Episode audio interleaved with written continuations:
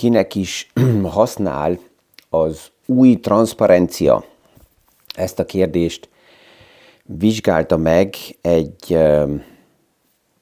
private banking csoport, egy piackutatóval, és megnézték azt, hogy hogy néznek ki a, a, a változások, mióta a szabályzó a pénz, pénzpiaci iparágot arra kényszeríti, hogy vagy harmadik költségeket továbbadjon az ügyfélnek, de minden esetre sokkal nagyobb transzparenciával nyitsa meg a marzs és a költség, költségstruktúrákat. Mi is aktuális pénzpiaci témákról, összefüggésekről beszélgetünk. Gazdaságról érthetően János Zsoltal. Üdvözlünk mindenkit a mai PFS Kávézac podcaston. De mielőtt erre a témára rátérünk, azelőtt az este éppen gondolkoztam azon, hogy átnevezném esetleg a podcastot, ilyen a Kávézac podcast címet arra, hogy János Zsolt AI Speed kávé jelzés. Akik most kijönnek ezzel a headline-nal, hogy AI, mesterséges intelligencia, azok, tehát azok lovagolják most az új divatot. Ezt már mondtam több podcastban, hogy ez fog kialakulni, és vicces nézni, hogy így napról napra ezek erősödnek. Először ugye a nagyok kezdték ezt el, most kijött, mikor is volt, még a múlt hét végén csütörtökön Salesforce is azzal a jelzéssel, mivel ugye a nagyok már kim vannak, hogy ah, nekünk is van ilyen mesterséges intelligencia termékünk, és ezzel akkor kijövünk majd áprilisban. Hogy ez egy nagyon érzékeny tánc, a vulkánon ezt ugye lehetett látni a múlt héten Microsoft és Google játékába, ez tovább is mindenki csak keresi, botladozik, mert még tisztán bizniszmodelleket nem tudnak megnevezni, hogy hogy és milyen irányba fog a mesterséges intelligencia itt, itt érdekes lenni. És emellett a hype mellett tovább a játék a három nagy paraméter között infláció, kamatok kérdése, gazdaság állapota, ez tovább körforgásban van. Ugye először 2021-be ugrott nagyon erősen az infláció, azután jött ennek, mint következő lépése a központi bankoknak a, a, a cselekvése, hogy a kamatokat elkezdték emelni, a likviditást visszavenni a piacból, azért, hogy azután megnézzük, hogy oké, okay, akkor a piac milyen állapotban, a gazdaság milyen állapotban is van, és most rájöjjünk arra, és azt lássuk, hogy aha, a gazdaság sokkal erősebb állapotban van, tehát a paciens nem hal olyan hamar meg, um, és, és erősebb és több um, szigorítás, több kamatot kibír, tehát a vészhelyzetekből a gazdaság kerül vissza a normális szintekre, ezért magasabb kamatok kibírhatóak, és itt a piac mit néz következőként? Hát azt, hogy akkor most mi is történik újra az inflációval. És egy ideig az infláció számok és az előjelzések is azt mutatták, hogy mentek lefele, legalább a dollár piacba, de ott is nem minden szektorba.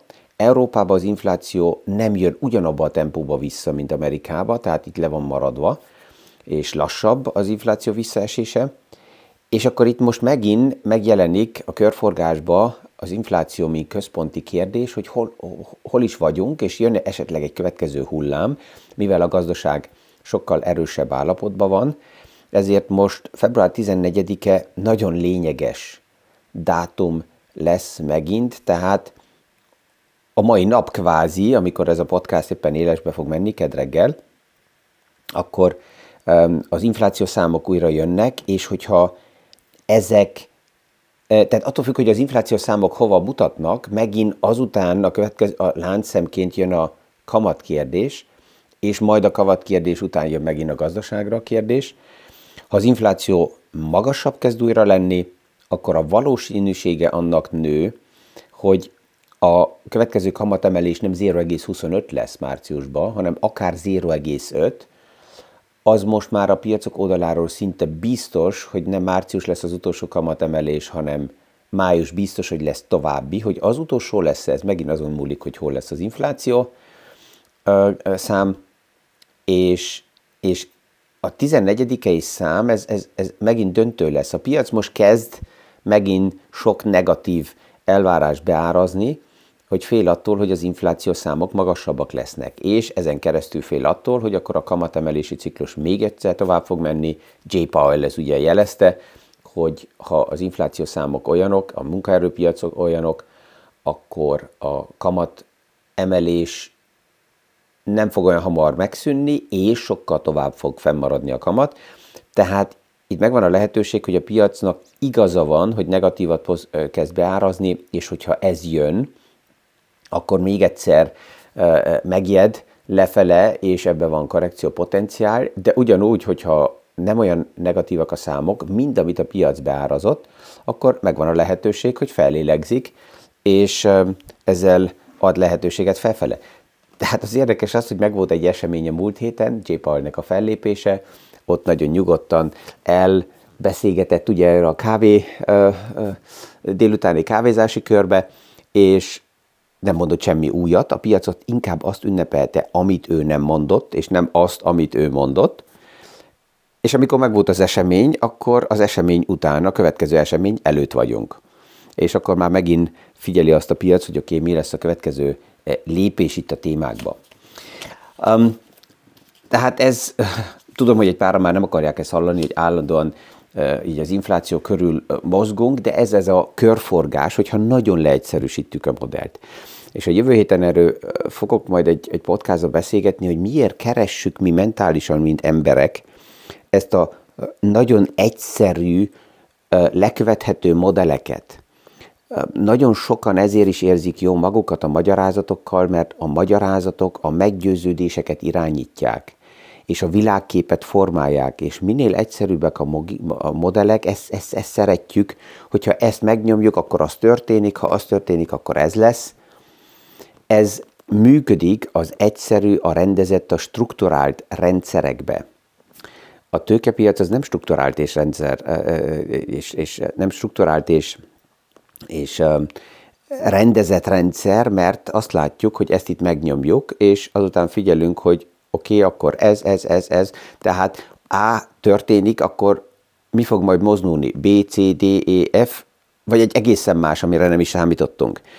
És és ez ne teszi egyelőre egyik oldalról komplexi az egészet, de ebbe is van a veszély, hogy pont ezért fogékonyak az emberek, és nyitottak crash gurukra, és jóslókra, és olyanokra, akik állítólag el tudják mondani, hogy mi fog jönni, azért, mert most ezt megtettük, akkor ennek mi lesz a konzekvenciája.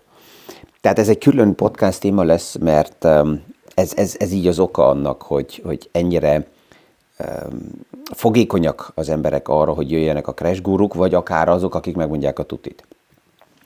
De a témánk, amit már uh, hoztam, az egy private banking kutatásnak így az eredménye, és az alapkérdés az volt, hogy a transzparencia kinek használ.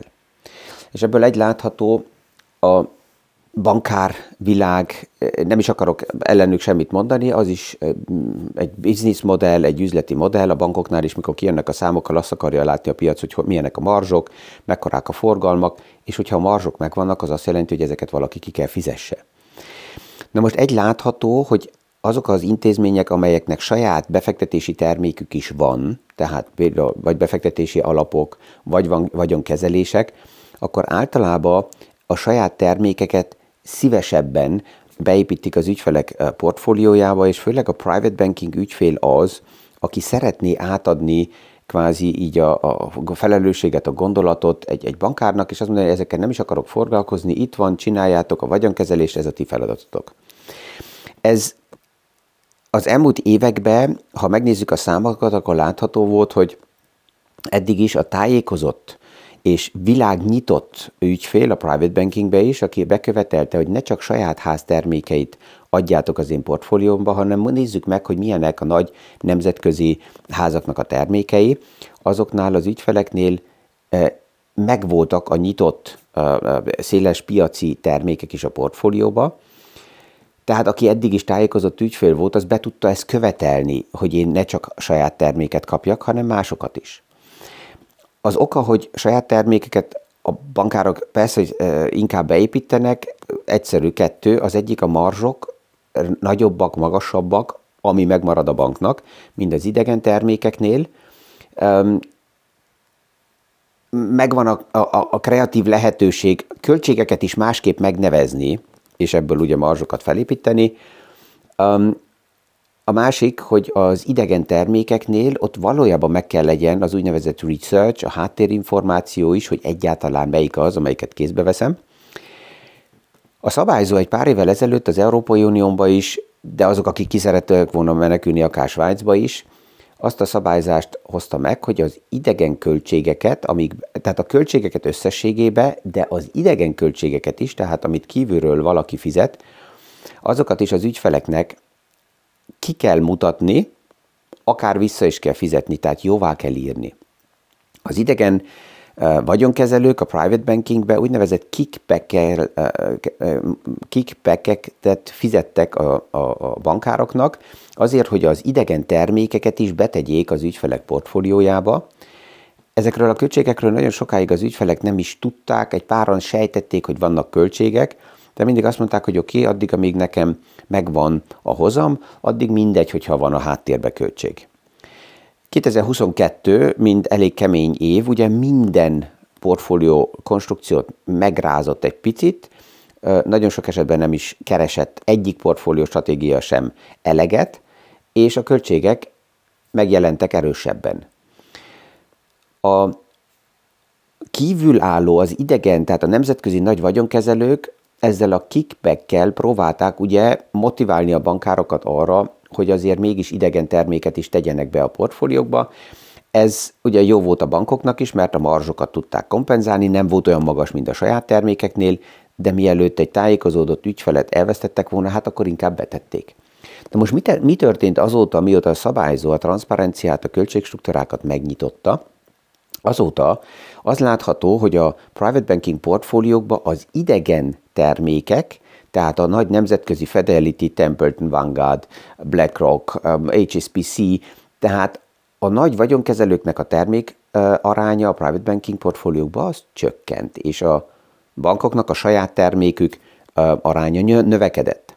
És ez a piackutatás megnézte azt a portfóliókban, hogy ugye átlagban kívülről fizetett kickback az mekkora volt ugye átlagban évente, így nagyságrendileg körülbelül 0,4 százalék.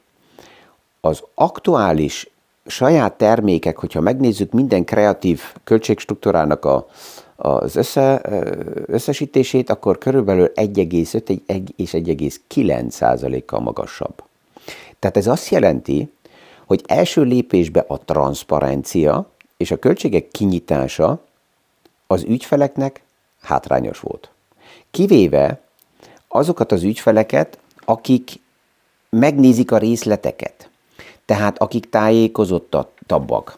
Ez így volt eddig is, hogy az, aki informáltabb volt, tájékozódni szeretett volna, megnézte, hogy hogy is néznek ki a termékek mögötti struktúrák, az eddig is, a transzparencia nélkül és az egész költségkinyitása nélkül is más portfóliót tudott bekövetelni magának, és akár összeállítva kapni. A transzparencia után ennek az ügyfélnek nem változik meg semmi. Az, aki eddig sem tájékozódott, és most sem akar ezekkel a témákkal foglalkozni, azzal így angró, hogyha megnézzük, hogy hova változtak a portfóliók, azt lehet mondani, hogy a transzparencia lépés kárt okozott. Tehát ez sajnos azt mutatja, hogy az, az a kép, az a, az a világ, amiből nagyon sokan még jönnek, és főleg az idősebb generáció is, akik még a 70-es, 80-as években eh, magasabb kamatszintek, nagyon intranszparens termékeknél megvették azt az érzést, hogy oké, okay, itt van, ti csináljátok, én nem kell a részletekkel foglalkozzak, azok ezt az érzést elég hosszú ideig, mint, mint egy nagyon kényelmes helyzetet maguknak megvették, és ehhez néha ragaszkodnak is. Tehát többen azt mondják, hogy ez miért nem tud visszajönni János úr, ez a régi szép idő, hogy ez így legyen. Hát azért, mert nincs a régi szép idő, az lejárt. Ez benne van a szóban, hogy régi. lehet, hogy szép volt, de minden esetre régi, lejárt. Az aktuális helyzet azt jelenti, hogy egyre több és több és több információ jön, és itt vissza tudjuk kötni megint ahhoz a gondolathoz is, amivel kezdtük, az AI, a mesterséges intelligencia kérdéshez, bár ugye én is rosszul használom, mert azt mondom, hogy mesterséges intelligencia, mert így ugye ez be van helyezve, ez tovább sem intelligencia még, hanem csak nagyon-nagyon gyors és durva tempóval um, kiértékelt adat uh, feldolgozó rendszerek. Tehát ez is jön, és ab, ami kijön ebből a rendszerből, azt is sajnos meg kell nézzem, és nem vehetem egy az egybe át, hanem meg kell nézzem, hogy mi is az, amit ott nekem prezentálnak. Mi is az, ami, amit kiköpez a rendszer nekem, mint válasz, tehát gondolkozni azért szabad. És ezt, ezt látjuk a költségstruktúráknál, van olyan, olyan, olyan portfóliókat is kapok az asztalomra, amit megnézünk és felülvizsgálunk, hogy um, nagyságrendileg az intranszparenciából olyan körülbelül 4% éves költség volt a termék belső költségstruktúrájába, addig, amíg valamilyen forma eredmények létrejöttek, az ügyfél azt mondta, hogy oké, okay, ha nekem van eredmény, akkor ők kereshetnek. Oké, okay, a kérdés mindig az a költségeknél, amit én felteszek, és tudom, hogy ezzel sok ö, olyan ajtón kopogtatok, ami nem nagyon tetszik, főleg a pénzügyi világnak, hogy általában nem a költség a probléma, hanem a kérdés az, hogy ennek mind ellenérték, mit kapok, mint ügyfél.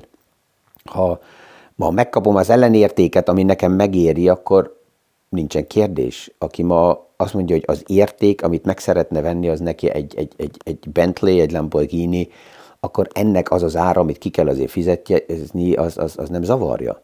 De hogyha, mit tudom, egy lada minőséget kap, és Bentley-t fizet, akkor lehet, hogy előbb-utóbb az arányok elkezdik zavarni őt, és ez, ez a pénzügyi világnak az aktuális ja, transformációja, ezért is küzd nagyon erősen a pénzügyi világ, hogy magát az új transzparens struktúrákba újra pozícionálja, elhelyezze, és megtalálja, és ez pluszba jön a mesterséges intelligencia, pluszba jön a blockchain, pluszba jön a technológia megoldások, ami rengeteg alternatívát mutat fel, hogy nagyon sok administratív munka, ami eddig kvázi, mint magyarázat a költségekre el volt adva, arra nincs szükség, mert ezt meg lehet ma másképp is oldani.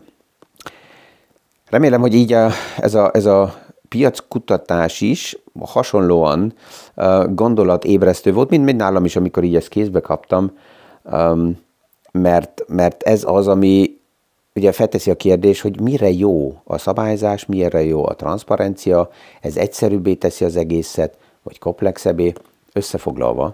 Aki eddig is hallgatta a podcastokat és informáltabb volt, annak eddig is egyszerűbb volt az élete, aki tovább is hallgatja, annak egy, tovább is remélhetőleg egy picit egyszerűbb lesz, mert több háttérinformációt fog megkapni, és aki ezekkel a témákkal nem foglalkozik, hát annak nem tudok um, semmilyen forma segítséget, vagy tippet, vagy ötletet adni. Ezzel ma is, mint mindig, kellemes napot kívánok mindenkinek, és a viszonhallásra a következő PFS Kávézatsz podcastig. Még nem AI címszóval. Thank you.